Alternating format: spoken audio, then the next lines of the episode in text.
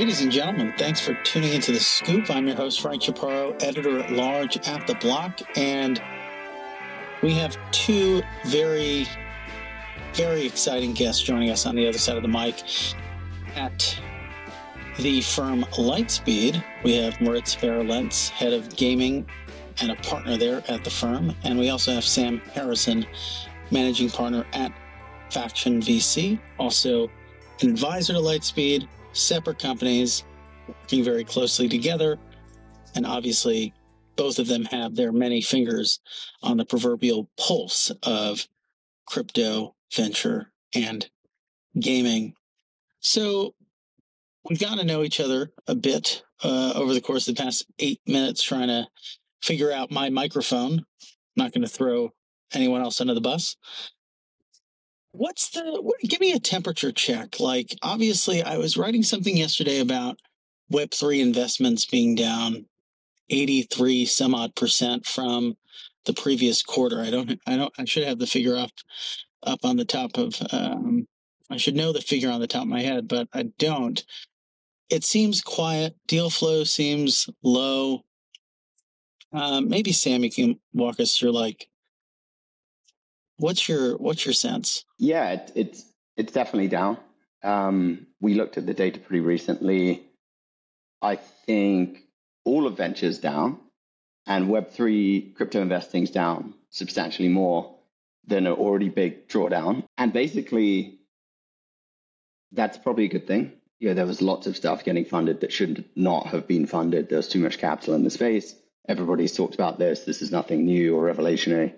Um, but we see probably the best projects that we've ever seen, the most innovation, the most kind of talented teams with adequate, suitable backgrounds to build what they're building coming across the desk today. So we've actually got more in the pipeline that we're excited about than we can handle. And that wasn't really the case the last kind of two years. It was, hey, you need to decide in the next week or two for this overvalued thing that's super hyped up, but doesn't really have any substance. So funding's down. That's a good thing. The quality is definitely yeah, and the, the tourists have all left obviously at this point, which is which is great for us too. Um, so I don't know, Moritz, if you have other thoughts, but uh, net net's probably a good thing. Yeah, like I think on on the gaming side, and this is this is a comment that uh, spans Web two and Web three, so it's not necessarily blockchain specific. Um, volume is down uh, deal wise, but if you actually look at the number of deals that got done, I think uh, Q2 picked up again. Q1 was still the third most active quarter in gaming since 2020. Um, so I think mo- most of the drawdown you see on the later stages and uh, and dollars are down substantially, but just from personal experience and you know having been with lightspeed for about half a year now and, and what i've seen in those six months i would say this this has been as busy as ever in terms of um, you know good and in some cases also outstanding uh, team quality coming to market. And so i think a lot of the a lot of the withdrawal from the funding landscape there's a lot of it's it's not just on the founder side and a lot of things maybe having tested the markets in the last two years that in an environment like this don't go out and frankly maybe shouldn't get funded. There's also a lot of i would say tourist activity maybe on the investor side where it feels like over the last two years everyone and their mother started a fund and um and and and that has faltered too. And it's also harder to raise funds. It's not just harder for companies to raise money, it's also harder for funds to raise money in the current environment. And as Sam says, I, I truly believe too, a lot of this is healthy activity. And I think quality will prevail ultimately. And, and that's what we're chasing. Mm. So walk me through how these two firms kind of work together and how does it maybe allow both entities to kind of elbow your way into into deals because to your point, uh, Moritz, there was, I mean, it's hard to raise funds now, but there were a lot of funds raised, let's call it a year ago, a lot of capital sitting on the sidelines. Um, but very few deals. So you kind of need to get creative in in convincing folks that you're worthy of their cap table. Um, what's the strategy there, and and how does this sort of unique um, relationship help uh, elbow elbow your way in there? Yeah, it's it's actually a really um, it took us a year to come up with this structure, which is kind of like a hybrid concept, which we hope presents the best of both worlds, which is Faction, which became Lightspeed Faction after it entered into a joint venture with Lightspeed, is a separate pool of capital, independently run. It's registered investment advisor focused entirely on blockchain. And then you have the suite of Lightspeed core funds, which are obviously much larger and um, you know cover most geographies at this point, and are also you know generalist funds. So Lightspeed's been around for almost 25 years, manages you know many billions of dollars, and has lots of expertise in company scaling, also expertise in uh, you know, data science and recruitment, marketing, events, as well as these kind of verticalized expertise uh, investment professionals, like whether it's enterprise or security or consumer or gaming. Uh, so, and then there's this blockchain piece on the side that Faction is entirely focused on. And our long term view is eventually blockchain is abstracted away and it just part of the plumbing of lots of these businesses. But today it's still a really, really important kind of component that is not yet abstracted. So we have a separate fund run and operated by folks that have been building and investing in blockchain for most of their careers, um, with an LP base that signed up to do everything that we need to do to support the companies in the portfolio. And what that means is Faction is focused on blockchain investing, taps into the Lightspeed platform where there's vertical expertise, for example, Moritz in gaming, where there's overlap. You know, it's a gaming company that has a substantial blockchain component. That might be a good reason to work together on a deal. If Sam finds a deal, um, clear opportunity for investment there, how does it work? Do you sort of go in together? Um, what's the sort of breakdown? Practically speaking, for you, yes. Like if one of us gets an inbound that's Web3 gaming, we, I think, we, we typically copy each other in before we even respond to the company. Um, so I, I can only take the uh, intersection of, of gaming and Web3, but the way it works there, we want to make sure two things are sound. We want to make sure all the stuff we typically look for in a in a game studio is sound, and we'll evaluate every game studio based on the quality of its design talent and previous experience in in game design and game production. Um, that's just like what we would do for any studio. And then if there's the Web3 component, at least I would want to make sure that you know, in-game economy design, if there's a token involved, token design and, and all that kind of stuff is straight. I'm not an expert there.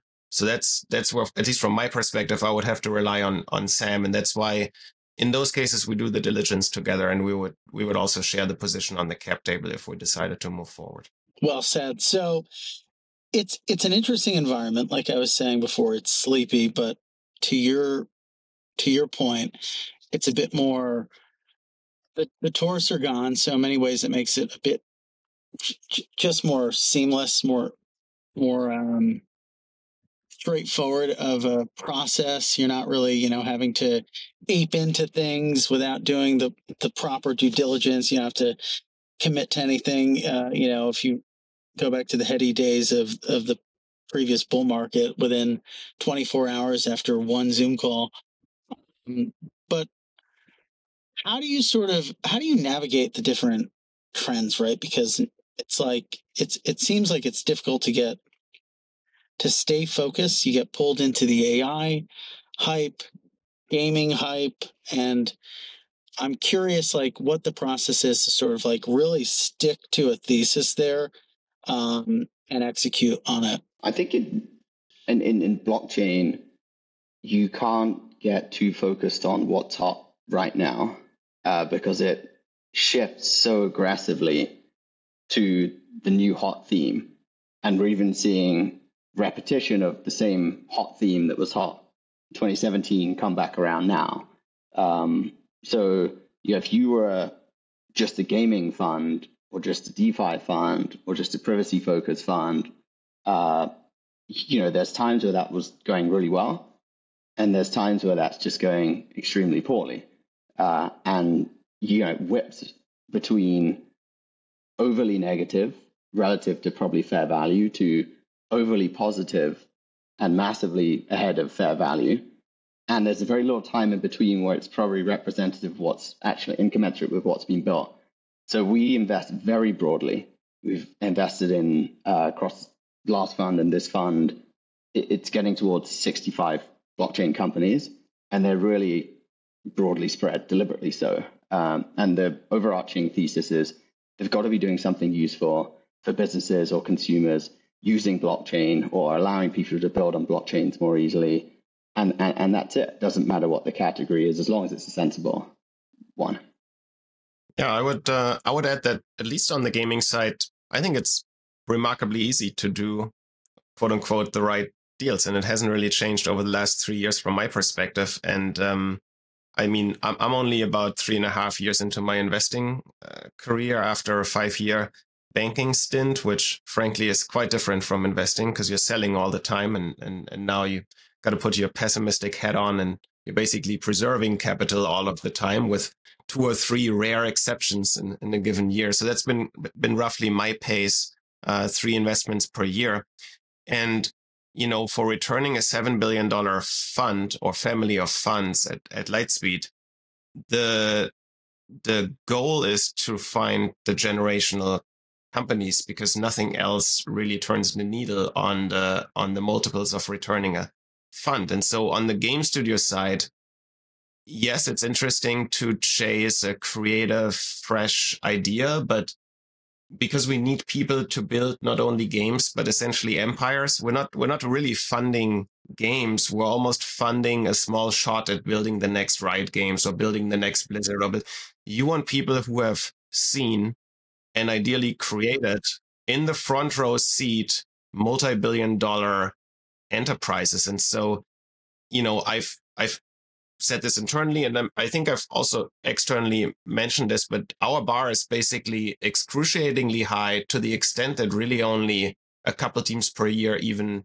meet it and are, are up for consideration, which is has this founding team in a leading role created a franchise that has grossed like 250 million a year, 500 million a year? If yes, let's continue to talk. If no, it's probably already getting tough. And so this is really how I've invested over the last three years, not at not only at Lightspeed, but also at Bitkraft. And um, people have different approaches to this sector. I'm happy with the results so far, so I, I also don't see much reason to to change it. Um, and I'm excited that now we also see Web3 game studios that meet this high bar. Like Eve is a, is a great example. You know, there there has been this criticism of Web3 gaming of being low quality and and um, and you know predatory. And I think both of these things were observed, but there's nothing that prevents Web3 games from being just as successful as the most popular Web2 games, but they need to have sound economic design. And we see that now. And, you know, Sam helps diligence if we find a game studio that we think is, is pursuing that. But they also need to have super experienced game designers. And, and we do see now that that caliber of talent move into the space. There's really, there's nothing that prevents us from seeing a, a 5 billion, 10 billion plus Web3 game studio build over the next few years. Now, what's the higher likelihood? Um, that scenario or just the existing game developers winning on Web3 first? Uh, yeah, that's a super interesting question, which we wrestle with a lot. And the first investments that we made in blockchain gaming many, many years ago were all on the platform side. And the thesis was, you know, the gaming infrastructure, game developer infrastructure, tools, and, uh, picks and shovels. So the view was blockchain devs are probably not going to build a good game. Let's have the game studios build a good game and then make it very easy for them to layer in a, a blockchain based economy and other things that you can uniquely do using blockchain infrastructure. That's been generally the house view for, I'd say, the last five years. Uh, obviously, the incumbent. And that's kind of evident in in what you know Axie Infinity has, done. Sort of, um, you know, they they've pivoted away from like focusing specifically on Axie to more on just building out Ronin for multiple you know, games to build yeah, on. I think that, that the pitch for lots of companies was we will be an infrastructure company, but we'll start with some content to kind of dog food the ecosystem and show proof of concept, show how high you know the the ARPUs are and the retention is, and you know basically get the flywheel going on the ecosystem with some of our own content first. That's been most people's approaches, and it feels like that has that's their approach now too. Um, but but but the thing, just to kind of circle back and complete the thought, is that the incumbent game studios and publishers business model right now is really good. So their incentive, if if they have scale, and if they don't, it's it's it's not so good. But if you have scale and and distribution and reach and an audience and IP that people care about, switching over the model somewhat to a blockchain based one is is risky because you know you go from you know essentially uh, no variable cost selling an, a, new skin or item an infinite number of times uh, you know which is, which is a great business model to something where there's provable scarcity and maybe there's the ability to use items from outside of the game and there's external factors being placed on the game economy because you can't control it because it's on blockchain, it's permissionless. That is a scary thought if you are a successful publisher um, because you lose some control. I think it's ultimately good for gamers. So, yeah, the thesis has been it will be experienced devs that build good games that, and it's easy to layer in the blockchain, notwithstanding the fact that there's a lot of inertia to actually change from a very successful business model at scale that um, publishers and studios have today. So, know, where does that, what's like the Venn diagram of who might actually adopt and get success? It's probably, as Moritz was saying, like these spinouts from game stu- big studios that have got experience that have seen, you know, the blockchain is a unique kind of differentiator for them for a certain subset of the audience that appreciates true item ownership and scarcity and all of the various things that you can do um, with blockchain components.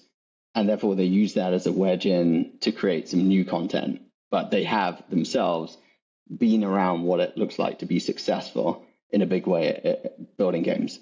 Yeah, I so this this inertia that you mentioned, Sam, I think it can't be understated. If you think of blockchain as a platform shift and it's not a clean word to use for it you can also think of of ai as kind of like a, a platform shift and compare it to um, the the the big platform shifts we've seen over the last you know call it two decades or so the emergence of the internet and then the introduction of the mobile phone um, in both those instances it were new innovators that captured a lot of the value versus the incumbents and I think it's always like that. If if we truly thought that a paradigm shift, a technological shift like this would not result in a in a value shift from large to small, then we should all pack our stuff and and and close down faction and and lightspeed because because that's I think a core belief in what we do.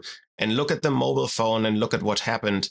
It wasn't EA, it wasn't Activision uh, capturing the money. It was Zynga uh, that figured out how people interact with this device and that they want to play for a minute and then another minute 10 minutes later no one was carrying their pc and console around like this so it required new new new game design new monetization methods which by the way uh, we always didn't get right by chat uh, like on, on the first try either it took like two or three years so i think also for blockchain it will take you know another year two two years to really see that come to fruition um, Rovio, a company that innovated the, the tactile touchscreen for a game called Angry Birds, which which took off. So why why didn't EA, why didn't Activision do that with all the resources they had at their disposal? Because it's really punishing to try and shift into that direction and get it wrong, rather than releasing uh, FIFA, uh, you know, 24 for the 25th year. Can you unpack that? Why is it why is it so damaging? Like why is there um you know, this goes back to the inertia point. Why is there so much why is there so many impediments to traditional game studios experimenting? one key reason I think is being being a public company and having quarterly reporting is a lot less fun. Uh, on a quarterly basis.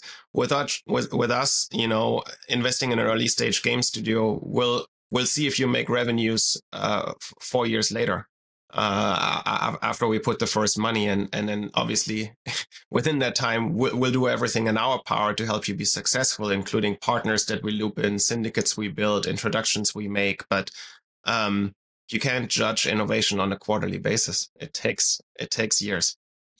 And what type of metrics do you look for? I mean, obviously, whenever I talk to venture capitalists, the team is kind of paramount to many of the more financial uh, type metrics. But what do you look for? I mean, the, the funny thing about gaming is the TAM is is almost unlimited relative to other industries, but which is why it's so exciting. But what else? What what what there needs to be there, as it were?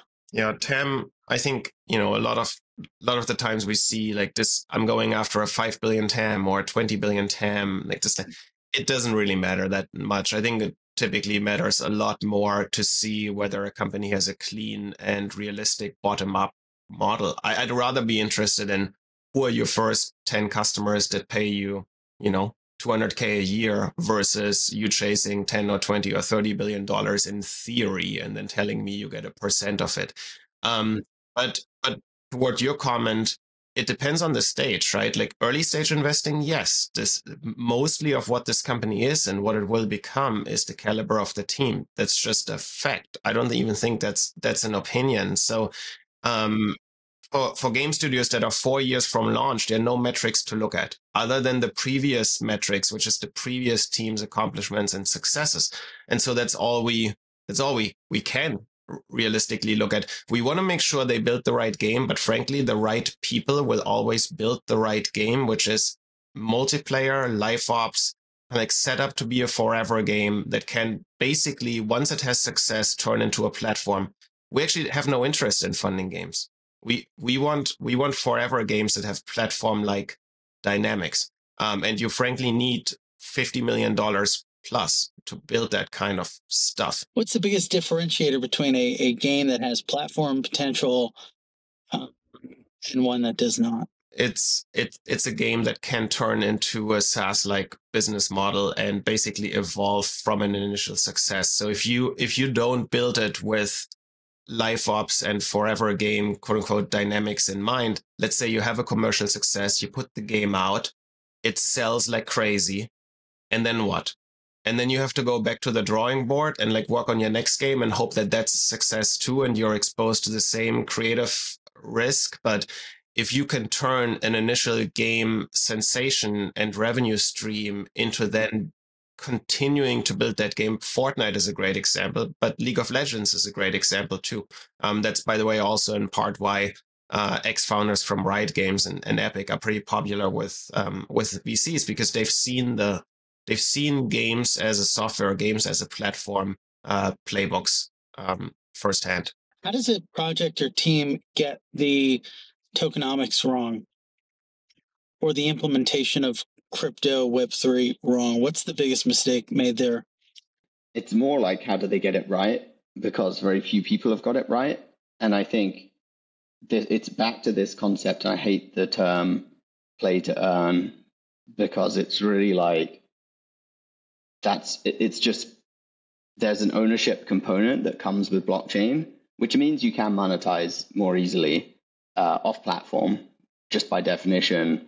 But like if the sole purpose is to you're only there to extract value, everything's just going to trend towards zero, which we've seen historically. We've seen it in DeFi, we've seen it in GameFi or play to earn, whatever you want to call it, which is we'll give away this token for certain actions. If they're not enough uh, kind of sinks or demand side for this token, it will be extracted and sold until it gets close to zero.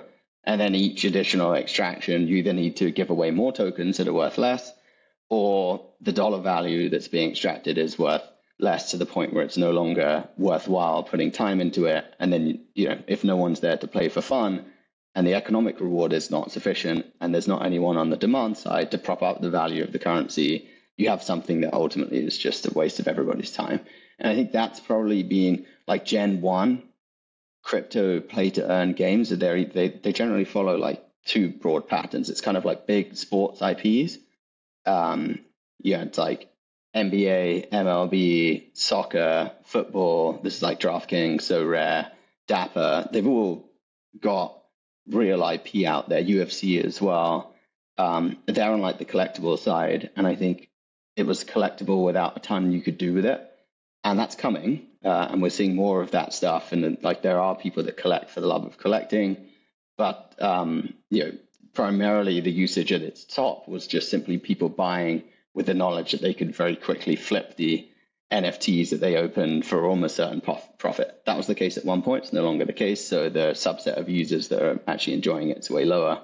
And then there's the other kind of Gen 1, like card games, like Hearthstone like uh, equivalents that are you know, Hearthstone, Hearthstone, but worse, right? That um, I think we'll see it evolve, but just adding a, a, a token or sub, a series of tokens to a game or just adding NFTs is not sufficient to make it have lasting appeal.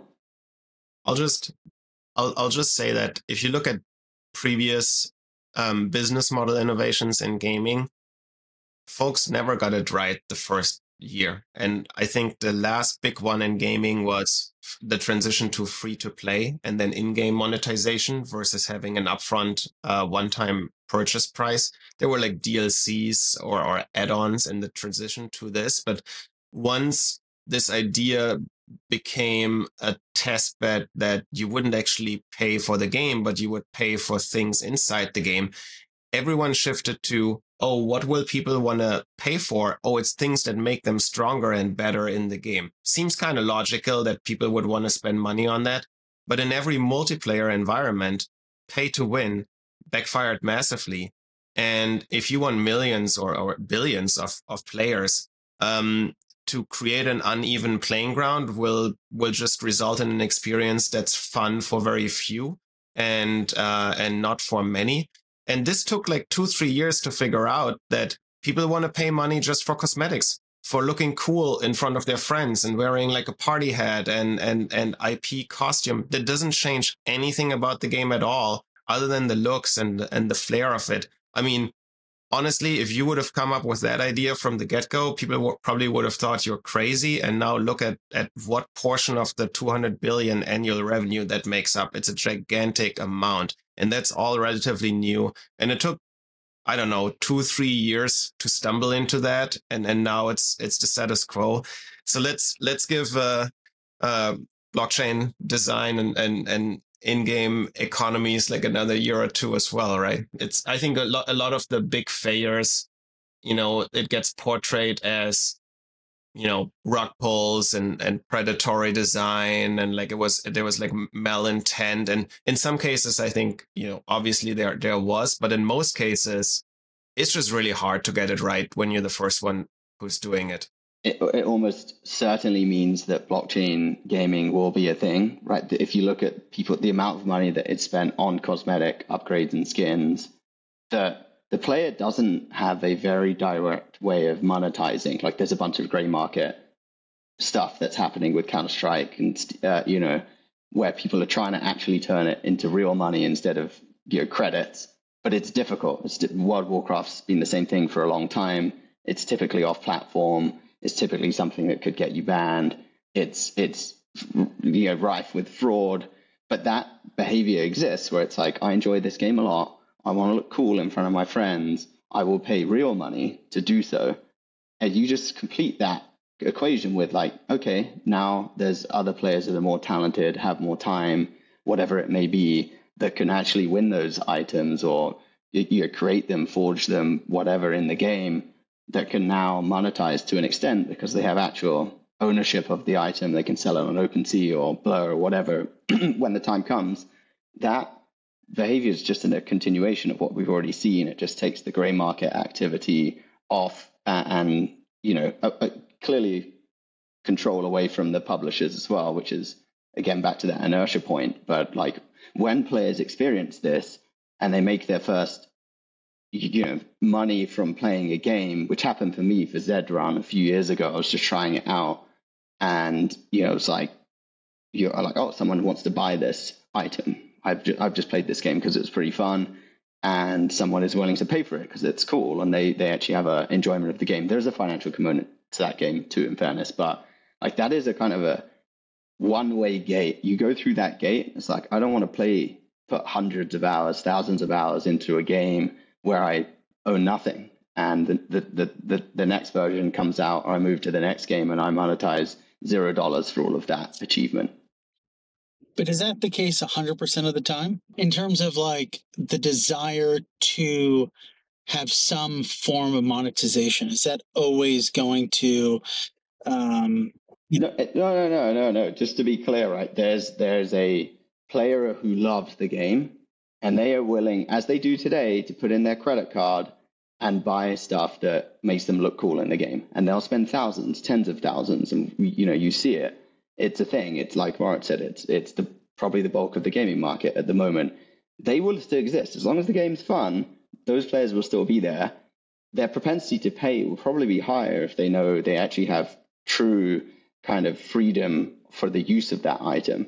And then you have the other side of that equation, which you've also seen in all of these games, Eve and World of Warcraft and Counter Strike, which is like, I will, you know, I'm playing to an extent for fun, but like if I have the ability to monetize, I will do. I'll monetize my time because my time is, yeah, maybe I'm a student, maybe I'm a lower income country. My ability to monetize that time relative to the propensity to pay for someone else is just completely different.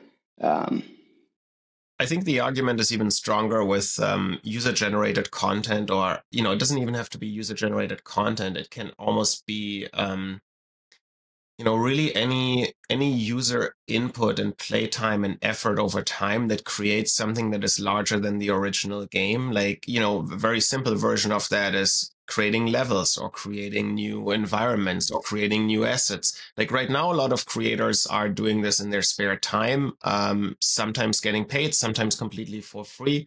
And I think in those cases, objectively, you're contributing to the experience of everyone else by increasing the diversity of experiences that are that are available within a platform, whether that's new assets or levels or, or worlds. Um, in the case of Eve, I just come back to that example again. You know, there's over over many many years entire you know clans like dynamics in the games were shaped by by the work of people over years and so there is just objectively value in a way that now this will attract increasingly eyeballs and capital over time because the wealth of the experience was enhanced by the effort of players, or in some cases, they're not even players. They purely enjoy the act of creation too. So to figure that out economically and, and intuitively, it's really hard to rebuttal the fact that true ownership would only drive people to to um, increase that behavior, both on the on the creator side and the consumer side. Um, if you know that what you do and all your effort and all your time has persisting value and persisting security to you as a person in the way that it is secured beyond the will of even the company who produced the game. Um, all of that to me philosophically makes a lot of sense. We'll get it right. Um, it's it's it's gonna take a little bit, but I think if you want to construct an argument counter to what I just said, you'd probably be in in, in more trouble than than just joining along. Okay, what about uh, going back to AI? How how much of a role will it play in building out content and and just like kind of you know being a core component of like what the future of gaming looks like alongside of Web three components? Yeah, I mean, I'll, I'll do quickly on the on the gaming side. Um, we've seen, I would say, this year alone, roughly 100, 150 companies at that intersection of gaming and AI alone. Um, the vast majority of them are in the domain of what I would call workflow improvements. They help you build things faster, cheaper, uh, better. Um, this includes 2D assets. It's starting to include 3D assets. It certainly includes things like sound and animation. And I think those are interesting. But coming back to the point I made earlier, when you have a platform shift, and you could call Web3 a platform shift, you could call AI a platform shift, it's typically the companies that create completely new and novel experiences that really reap most of the value. And so the question that I ask myself on the uh, AI investing side, or as it relates to AI and gaming, is which of these companies are actually not just helping you do things a little bit better, in some cases, actually a lot better or faster, but who of them are creating experiences that are simply impossible to pull off today? Yeah, and I think a good example is intelligent NPCs. If you look at um, if you look at Unreal and Unity and the quality of environments that we can produce today, like you can you can create a photorealistic Manhattan with no problems, but to fill it with you know two three million New Yorkers that all have their dreams, aspirations, hopes, background stories, daily activities, uh, behavior, and interactions among each other when the player isn't even present. You can make in game NPCs almost as real as in life NPCs. Yeah. Why, why even spend any time in the real world? So, so one, one company that I find particularly interesting is uh, in, in the space is InWorld AI. I, I, I, do honestly think this is one that that um, folks should pay close attention to. I would go as far to say there's probably a shift on the game engine side. If you if you think of Unreal as the PC engine and Unity as the the mobile and XR engine, I think we'll see these AI first engines that put logic over visuals. Um, and InWorld is a great example for them. There there are many others that are trying to pursue this space too. Yeah, and then just on the, I mean, I agree with all of that. On the crypto intersect AI piece, there's lots of things outside of gaming where that's happening, but the one that I've been thinking about most recently is kind of yeah this concept of you have more realistic NPCs. Yeah, now with crypto, what makes it even what would be a level above that is those NPCs you know have their own bank account and it's blockchain crypto denominated. They can spend real money, not in-game credits. Like why not? If you're going to have computers and AI making decisions if if it's going to transact at some point, which it needs to do to, you, you know, why not why not use crypto? Who, owns, who owns that? Who actually owns it? No, I think if you, if I would look, this is now we're getting into the realms of this is super early and it's not coming soon. But if I were the the, the developer of such a game, like you create your in-game currency and you seed the NPCs with some amount, and it costs you zero dollars, right? It's a dilution to what you might own of the fully diluted supply of that currency. But that's actually easier to stomach than giving each NPC 20 bucks, real, you know, fiat, because that costs you there's gonna actual be, money. I don't, I don't know if I can stomach NPCs being out there who are worth Rich. more than me. yeah, yeah, yeah, It's happening. it's happening. That I, I, I think that this is, I've been toying with this idea, but like that's how you get to the next level of realism, right? Like this is a realistic representation of, of, of a human and character, they've got to be able to transact. they've got to be able to transact real money, real money. Otherwise, like it, you know, there there becomes a point where it's not real. So I don't know. I can see that happening, and it's much easier to seed that economy with you know internet money that you've just minted than actual money. That would be expensive. No, I think the the sooner you come to the realization that you might not be the main character the. Now you sound like my therapist there. Okay.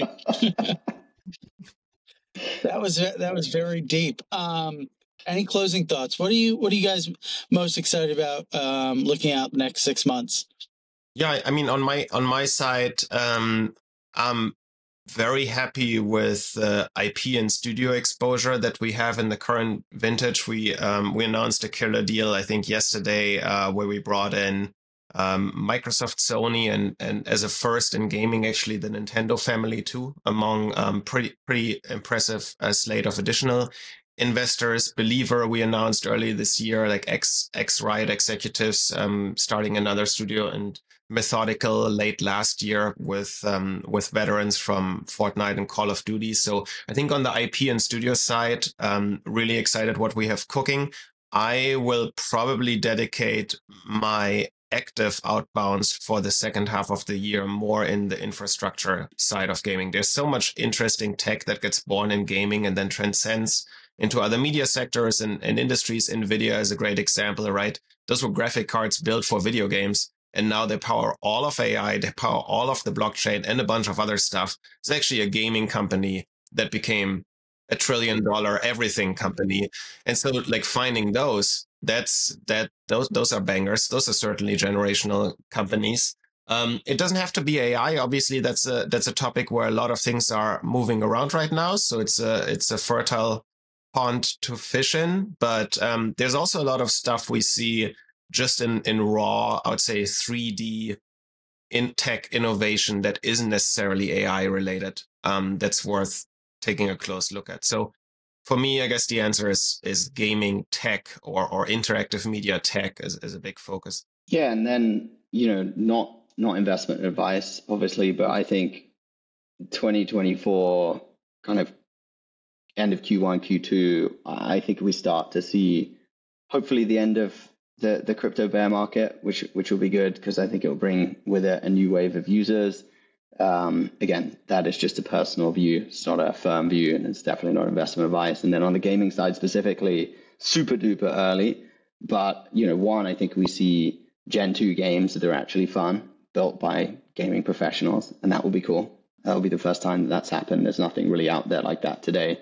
And then two, uh, th- and this is really early, but we start to see some more examples of on-chain logic games. So you've got off-chain logic games with blockchain-based currencies. That's kind of how we, or NFTs, and that's how we see it today. And there's a handful of examples of where the game logic is actually in smart contracts. It's auditable, it's provably fair. Um, and you start like the problem with that is you can see players' moves and intent and stuff in the mempool. So like it's weird, but like with ZK coming along, you can start to imagine more use cases for that where it's like very clear you're not cheating. If we're all playing out of the same auditable smart contract, that is the code that is running.